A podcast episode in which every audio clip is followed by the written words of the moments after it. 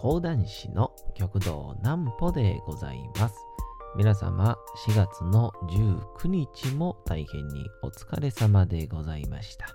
お休みの準備をされる方、もう寝るよという方、そんな方々の寝るおともに寝落ちをしていただこうという講談師、極道南歩の南歩ちゃんのおやすみラジオ。このラジオは毎週月曜日から金曜日の21時から音声アプリサウンドクラウド、Spotify、Amazon Music、Podcast にて配信をされております。そして皆様からのお便りもお待ちしております。お便りは極道南歩公式ホームページのおやすみラジオ特設ページから送ることができます。内容は何でも結構です。ねえねえ聞いてよなんぽちゃんから始まる皆様の日々の出来事や思っていることなどを送ってください。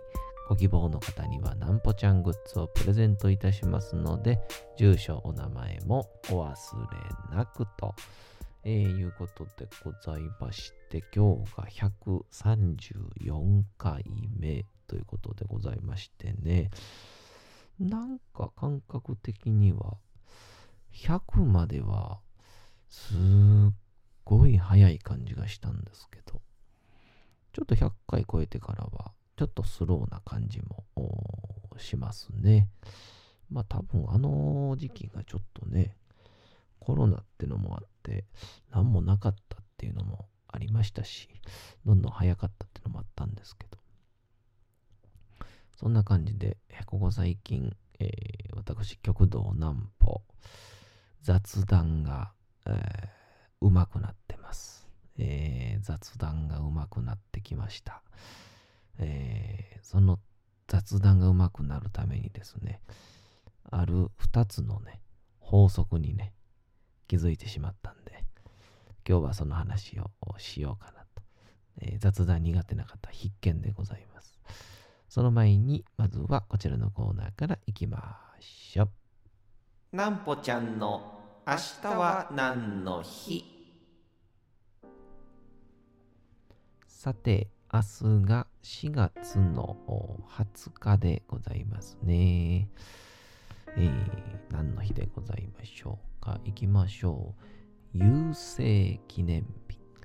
郵便の郵政ですね。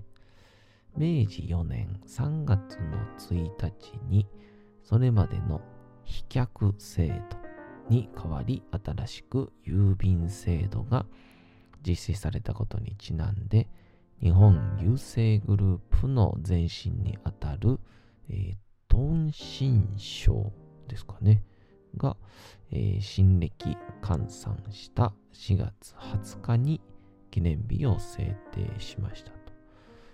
飛脚の、あ、低新省ですね。失礼いたしました。低新省が新暦換算した4月20日に記念日を制定したと。ほら、あれですよね。あの、飛脚の次がこの郵便なんですね。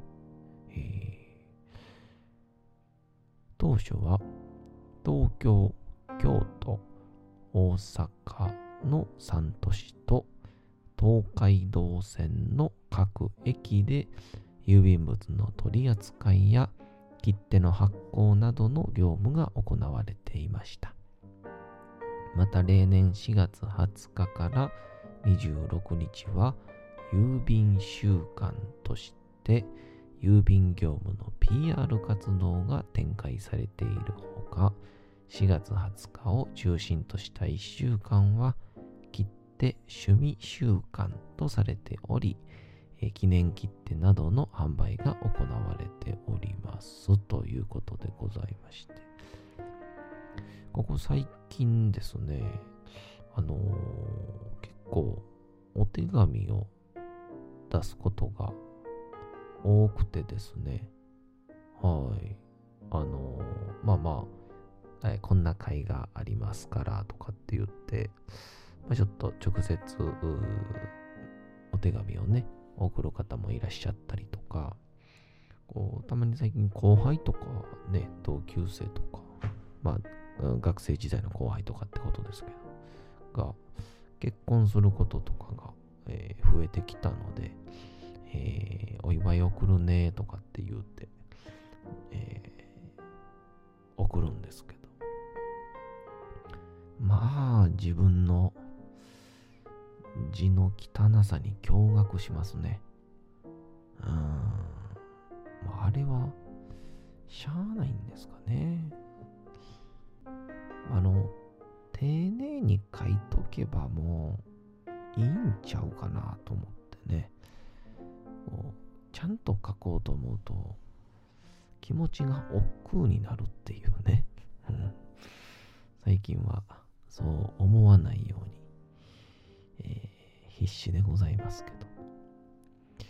まあそんなこんなで皆さん、あの手紙もね、たまに、えー出してみるといいなっていう感じでございますから、ぜひともおお手紙やってみてはいかがでしょうか。そんな感じで、えーっと、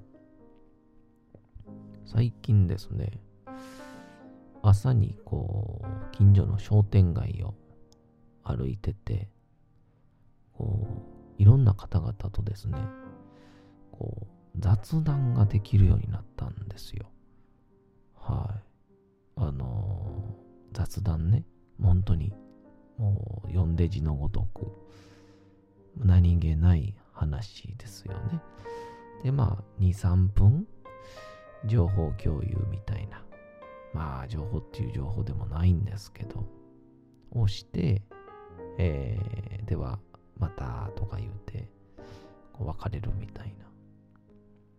今までそれが、苦手すぎて、えー、っていうので、もう、前から、ギリギリ知っている人、みたいな。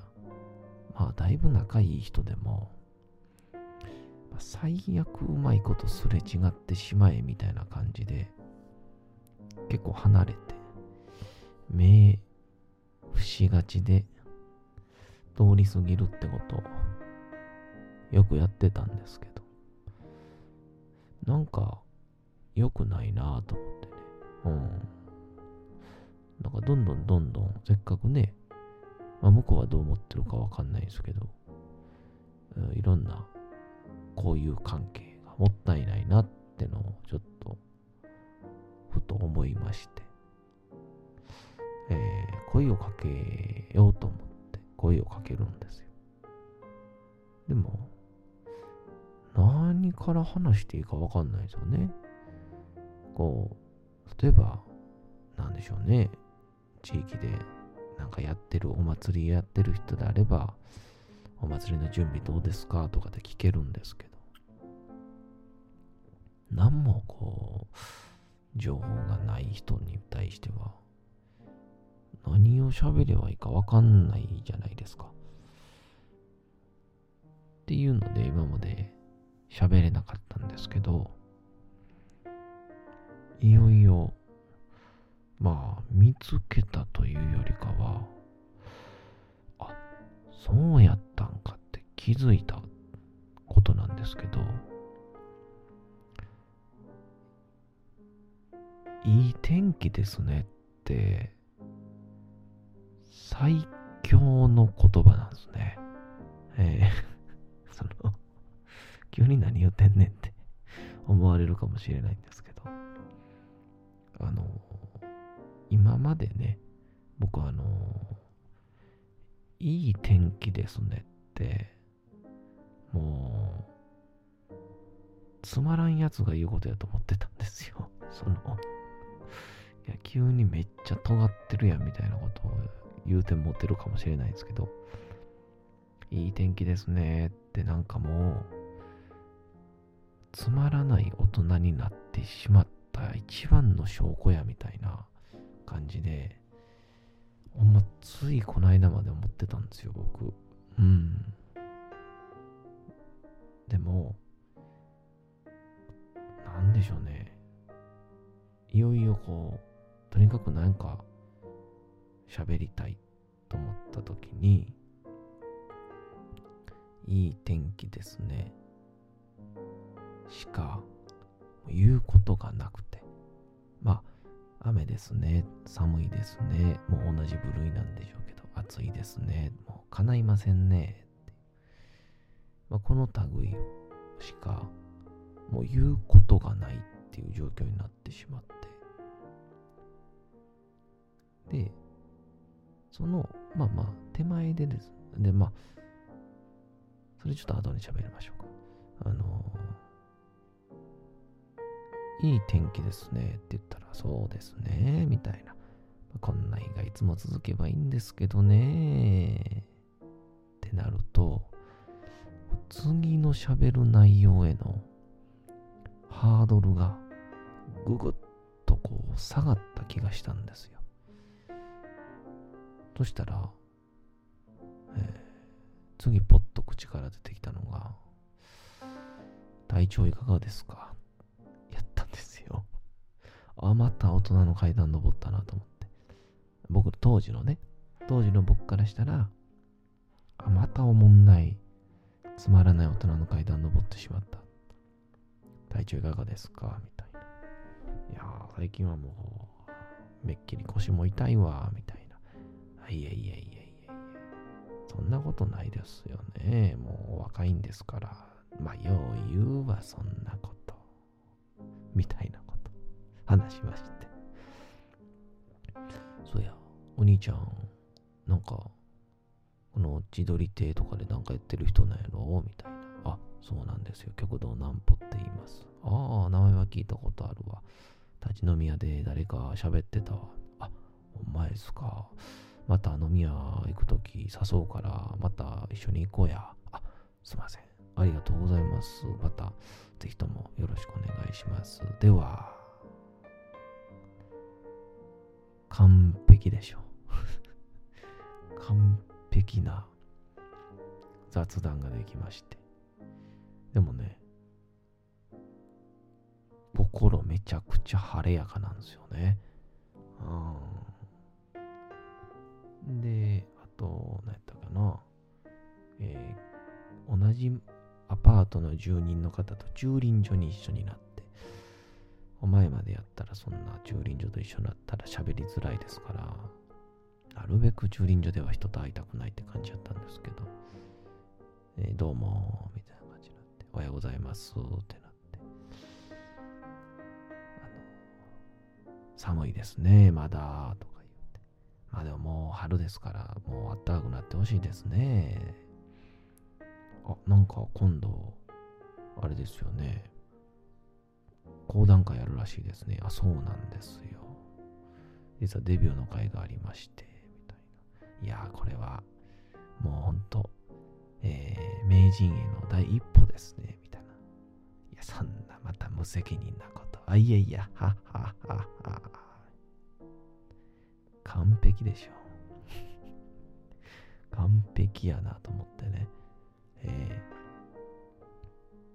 ー、こんな雑談した後、めちゃくちゃ心晴れやかなんですよね。えー、でね、こう今ちょっとこの話をしたんですけど、やっぱいい天気ですねとかっていうのはあくまでやっぱりいい天気ですねって思ってるから言うてないっていう。いい天気の話をしたいからいい天気ですねって言ってるんじゃないんだなっていうことをそこで初めて知ったんですよ、うん、いい天気ですねっていうなんか言うねやろな。いい天気ですねっていうのはあくまで、えー、話のいわゆる導入部分。を作る距離を縮める近距離で話すための一口実なんだということをですね、えー、私知りまして、まあ、最近はいい天気ですねの。もう乱用しまくってますね、えー、いい天気ですね、まあ、雨が降って困りますね。とか。地域の人と。雑談できるようになりまして。で、まあ、これが一つ目のこのね、いい天気ですね。まあ、これもちろんもうみんなは知ってることなんでしょうけど、で、そこにもう一つ、これはやってたようで実はやってなかったこと。し、やっとその大事さに気づけたことがもうただ一つで、まあ当たり前のこと言ってしまうんですけど、挨拶ってすごいなと思いましたね。改めて。あのー、あれ、モノマネ芸人のね、あのー、ま、松、まっちゃん、えー、松岡、え？松？松本？え？ちょっと待ってくださいよ。なんでここで松しか出てこないんですか、僕は 松、えー、松村さんね。うん。なんで今松村さんが出てけんかったよ。松村さんが言うてた、えー、挨拶にスランプなしっていうね、えー、一言があって、いや、まさにそうやなと思うんですけど、挨拶にスランプなし。で、2チャンネルを作ったあのひろひろゆきさんね、が YouTube で言ってた、あの、他人との関わりの中で、唯一マイナス点を出さない行為っていうのはただ一つなんだと。それが挨拶だと。あの、例えば相手のお世辞でプラスだけかと思いきや、お世辞が逆にね、相手のなんかマウントみたいになっちゃってマイナスになることもあれば、プレゼントも相手が嫌いなものあげちゃったりとかっていう、逆に出ることがあるけど、おはようございます、こんにちは、こんばんは。お疲れ様です。挨拶で気を悪くする人間はいないっていう。どんなことがあっても、まあ、何も思わない0点か、えー、最低でも0.1。ま、人によっては、あの子ちゃんと挨拶する子やなって言って、プラス10点かもしれないって。そして挨拶に何の体力もいらない。技術もいらない。元気よくおはようございます。こんにちは。こんばんは。言えるだけでポイントがもらえるっていう。それをですね、えー、最近ちょっと改めてやるようになったら、不思議とですね、えー、3回、4回、5回、6回、まあ、7回、8回目ぐらいには、もう、顔見知りっていう関係になりますね。えー、ただすれ違った時に挨拶してるだけなのに。で、ふとこの前、挨拶だけしかしてない美容院のママさんが僕の知り合いにあの子よく挨拶してくれんねんええ子やねって言うてたらしいんですよ。挨拶すごいなと思って。えー、なんかちょっとしたマナー講座みたいになってきましたけど。いや本当に。いやそういう意味では、えー、まあ、あの学生時代から、まあ、このね、僕の寄せの業界もそうですけど、挨拶だけしなさいっていう、挨拶だけは元気よくしなさいっていうのには、まあ言うたら先人たちの経験値というものがあったんだなっていうのを改めて感じました。えー、発見いたしました。まあ、あそんなん知ってたわっていう方がほとんどでしょうけど、えー、ぜひとも、えー、まあ、挨拶、元気よく、まあ、元気よくでもなくていいですけど、挨拶といい天気ですね。を使って、えー、ぜひとも、えー、こういう関係を、まあ、あ広げたい方は広げてみてはいかがでしょうか。えー、今度僕が会った時に返さなかったらすいません。それではお次のコーナー行きましょう。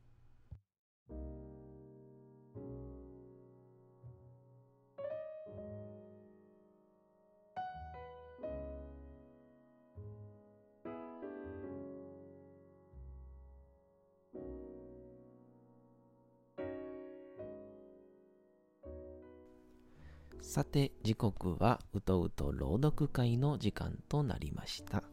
皆様、小さい頃眠れなかった時に、お父さん、お母さん、おじいちゃん、おばあちゃん、お世話になっている方に本を読んでもらった思いではないでしょうか。なかなか眠れないという方のお力に寝落ちをしていただければと、毎日美しい日本語の響きで綴られた様々な物語、小説をお届けしております。さて本日もお読みいたしますのはフランツ・カフカの変身でございます。さあ主人公グレゴールが朝起きると大きな毒虫になっておりました。えー会社にも遅刻しておりまして、えーそこの店長が家にまで来ておりまして無理やりドアを開けようといたします。一生懸命言い訳をするんですが、その声は獣のような声みたいです。いよいよグレゴールがドアを開けます。どうなってしまうんでしょうか。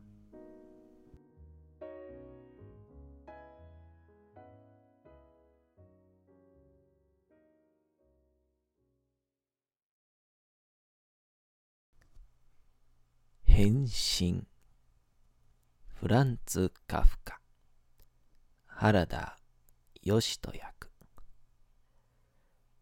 彼はこんな風にしてドアを開けなければならなかったので本当はドアがもうかなり開いたのに彼自身の姿はまだ外からは見えなかったまずゆっくりとドア板の周りを伝って回っていかなければならなかった。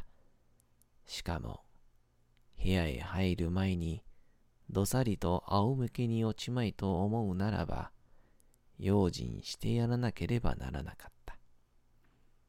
彼は、まだその困難な動作にかかりきりになって、他のことに注意を向ける暇がなかったが、その時早くも支配人が声高く、おおと叫ぶのを聞いた。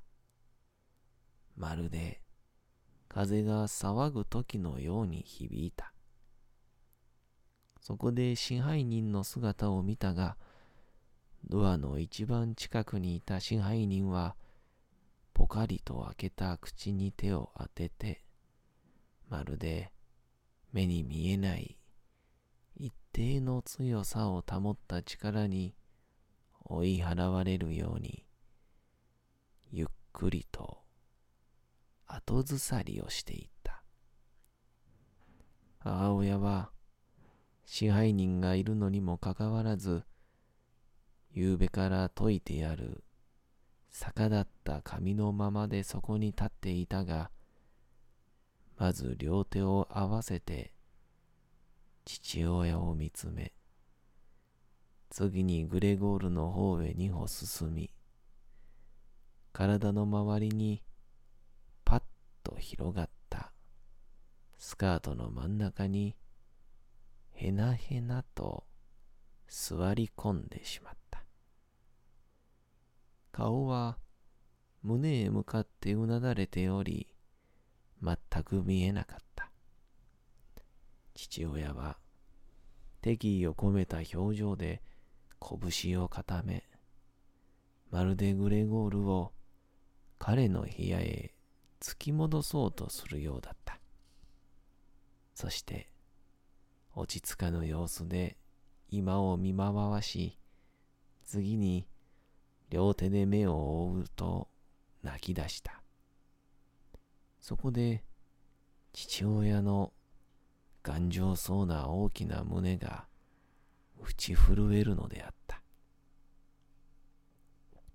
グレゴールは向こうの部屋へは入っていかず、しっかり掛け金をかけてあるドア板に内側から寄りかかっていたので、彼の体は半分しか見えず、その上に乗っている斜めにかしげた頭が見えるのであった。彼はその頭で他の人々の方を覗いていた。その間に、辺りは前よりもずっと明るくなっていた。通りの向こう側には、向かい合って立っている、限りなく長い黒バイ色の建物の一部分が、はっきりと見えていた。病院なのだ。その建物の前面は、規則正しく並んだ窓によって、ポカリポカリと穴を開けられていた。雨はまだ降っていたが、一つ一つ見分けることのできるほどの大きな雨粒で、地上に落ちる雫も一つ一つはっきりと見えた。テーブルの上には朝食用の食器がひどくたくさん乗っていた。というのは、父親にとっての朝食は、一日の一番大切な食事で、いろいろな新聞を読みながら、何時間でも引き伸ばすのであった。ちょうど真向かいの壁には、軍隊時代のグレゴールの写真がかかっている。注意の服装をして、サーベルに手をかけ、のんきな微笑を浮かべながら、自分の姿勢と軍服とに対して見る者の敬意を要求しているようだった。玄関の間へ通じるドアは開いており、玄関のドアも開いているので、ドアの前の叩きと建物の下へ通じる階段の上の方とが見えた。さて、本日もお送りしてきました、なんぽちゃんのおやすみラジオ。というわけでございまして、皆様、4月の19日も大変にお疲れ様でございました。明日も皆さん、街のどこかでともどもに頑張って、夜にまたお会いをいたしましょう。なんぽちゃんのおやすみラジオでございました。それでは皆さん、おやすみなさい。すやすやすやーん。